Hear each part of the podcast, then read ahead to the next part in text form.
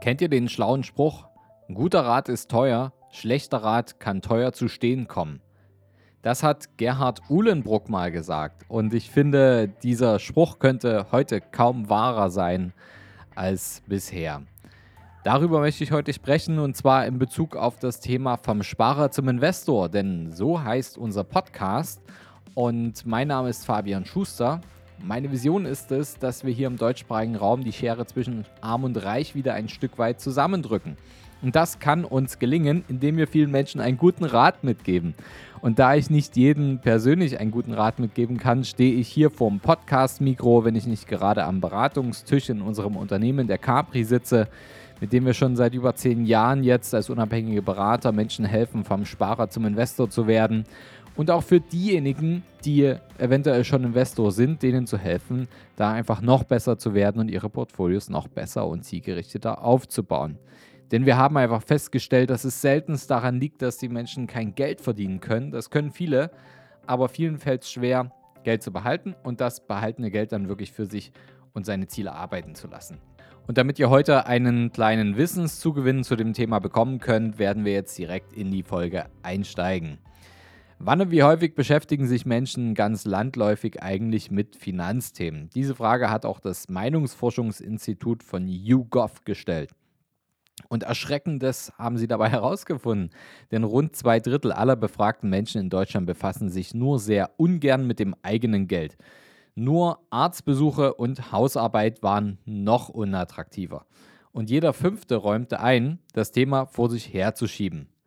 Eine andere Studie aus dem Hause Fidelity, einer großen Fondsgesellschaft, ist noch schockierender. Hier wurden Menschen gefragt, wer am besten bei der Finanzplanung helfen sollte. Rund 30 Prozent der Befragten gaben an, niemand. Rund 27 Prozent vertrauen auf den Rat aus der Familie. Ganze 21 Prozent setzen auf Ratschläge aus dem Internet und Blogs. Und nur 18 Prozent möchten sich mit einem Berater dazu austauschen. Ich finde, das ist Grund genug, dass wir uns in der heutigen Podcast-Folge mit diesem wichtigen Thema mal auseinandersetzen. Denn gerade in Finanzfragen kann schlechter Rat richtig schnell richtig teuer werden. Sehr teuer. Also, bleibt dran. Auf wen kann ich eigentlich vertrauen? Die Deutschen stehen nun mal auf Sicherheit. Das ist nach wie vor so. Und auch gerade in der jungen Generation ist das Vertrauen in Beratung oft nicht besonders ausgeprägt. Und aus dem Grund sparen in Deutschland immer noch rund 47 Prozent aller Privatpersonen ihr Geld auf Girokonten, ohne Zinsen, oft sogar mit Strafzinsen. Rund 43 Prozent der Deutschen nutzen Sparbücher oder Spareinlagen, natürlich auch weitestgehend ohne Zinsen. Circa 30 Prozent sparen in Lebensversicherungen oder Rentenversicherungen mit relativ wenig Zinsen. In der Praxis bedeutet das, dieses Geld wird im Laufe der Zeit immer weniger und immer weniger an Wert sein. Das psychologische Muster dahinter ist, dass die Menschen ihr Geld behalten wollen und haben Angst davor, es zu verlieren. Dabei bemerken sie aber nicht, dass es gerade auf diesen Schritt für Schritt Geld verlieren. Und noch eine weitere Studie im Auftrag von Statista wollen Marktforscher wissen, wie viele Menschen in Deutschland haben für Bankgeschäfte, Versicherungen, Geldanlagen oder Finanzierung einen persönlichen Berater. Rund 34 Prozent der Befragten antworteten, zu keinem der genannten Themen würden sie einem persönlichen Berater vertrauen.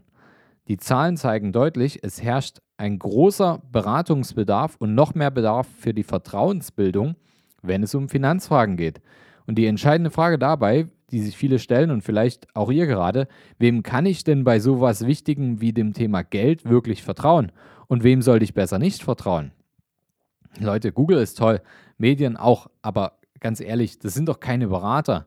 Fangen wir beim einfachsten an, bei dem, was die meisten Menschen kennen und täglich bedienen. Google, soziale Medien und, und andere Medien. Sie können natürlich eine Orientierung geben.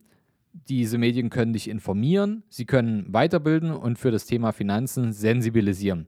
Was sie aber definitiv nicht können, ist beraten. Denn Beratung erfordert Dialog und nicht nur die Information in eine Richtung. Ein guter Berater muss zunächst zuhören, sich wirklich ein Bild von der Situation des Gegenübers verschaffen, seine finanziellen Gegebenheiten, seine Risiken und seine Chancen genau erfassen und beurteilen. Kein Medium dieser Welt kann das aus aktueller Sicht. Qualifizierte Beratung findet von Mensch zu Mensch statt. Und es zeichnet doch das Ganze aus, dass die Informationen, die sind ja alle da. Das ist kein Problem. Jeder kann alles ergoogeln. Aber was heute gefragt ist, ist, diesen Dschungel an Informationen in die richtige Reihenfolge zu bringen, zum richtigen Zeitpunkt zu geben, um die richtigen Entscheidungen zu treffen. Alles andere führt dazu, dass ihr Geld verliert und dass ihr irgendwas verkehrt macht. Was zeichnet denn jetzt einen guten Berater aus? Oder wie finde ich überhaupt einen guten Berater? Viele Menschen haben Angst vor falscher und schädlicher Beratung. Und um ja, Beratungskunden besser vor unqualifizierter Beratung zu schützen, hat die Regierung nach der Finanzkrise im Jahr 2008 verschiedene Gesetze für die Finanzwirtschaft verschärft. Unter anderem müssen Berater die Gespräche mit ihren Kunden intensiv und lückenlos dokumentieren. Diese Gesprächsprotokolle müssen auch vor dem Abschluss eines Geschäfts mit dem Kunden ausgehändigt werden. Aber trotz dieser Regelung ist das Vertrauen in die Finanzindustrie nicht wirklich gewachsen. Woran kann ich jetzt also einen guten Berater oder eine gute Beraterin erkennen?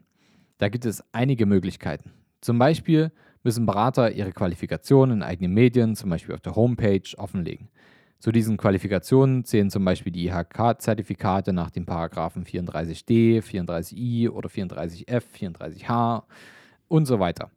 Und ähm, der 34d, der steht dabei zum Beispiel für die Vermittlung oder Beratung von Versicherungen. Und der 34f steht für die Vermittlung oder Beratung von Finanzanlagen, genauso wie der 34h.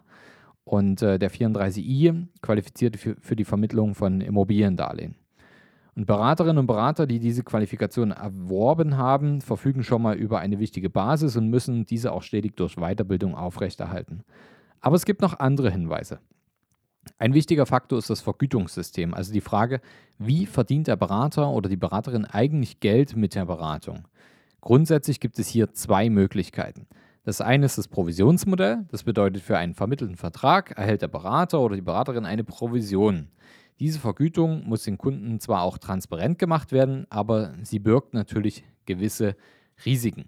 Insbesondere in sogenannten Strukturvertriebsorganisationen kann es passieren, dass der Berater genau die Produkte empfehlen, die für sie selbst und das Unternehmen und die Struktur den größten Ertrag bringen.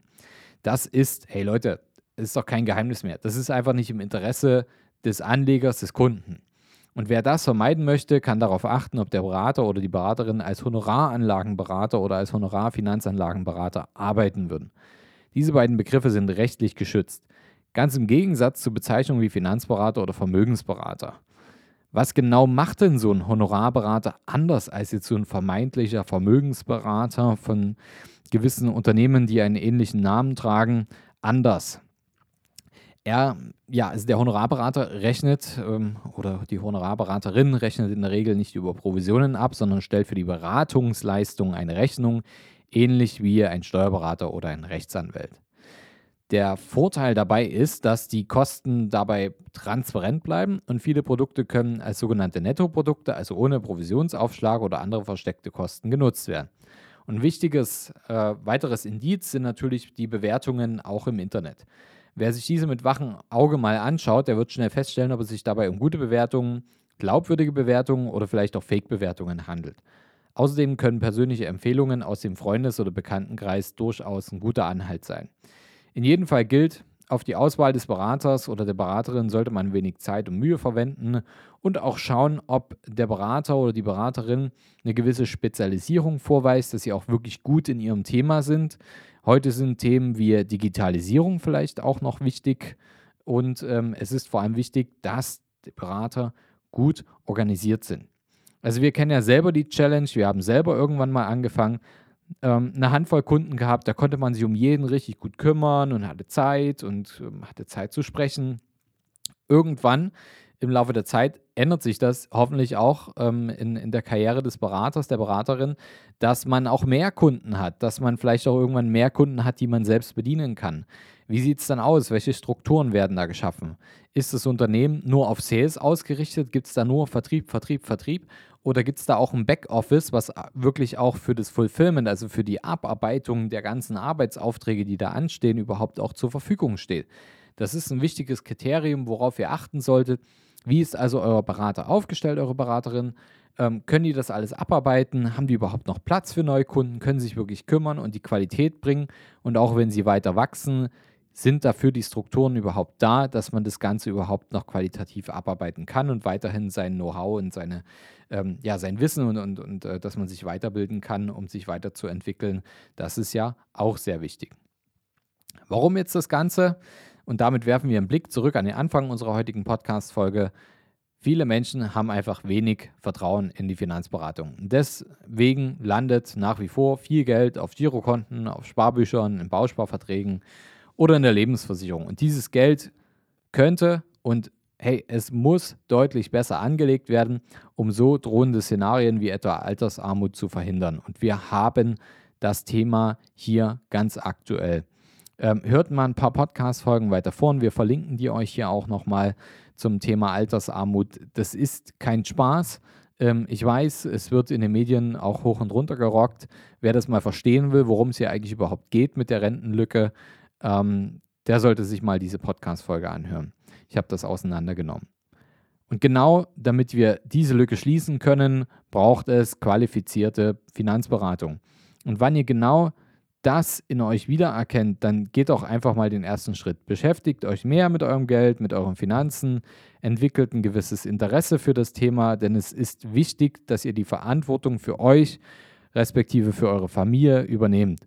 Sprecht darüber mit euren Freunden, mit eurer Familie, in eurer Community und vielleicht auch irgendwann mit jemandem, der sich von Berufswegen damit auskennt und euch wirklich in eurem Sinne dabei weiterhelfen kann. Achtung, ich meine dabei nicht den Kumpel oder äh, die Freundin, die hier mal ein Wochenendseminar bei ähm, so einer Strukturvertriebsorganisation mitgemacht haben und euch jetzt da eine Riester-Rente verkaufen wollen.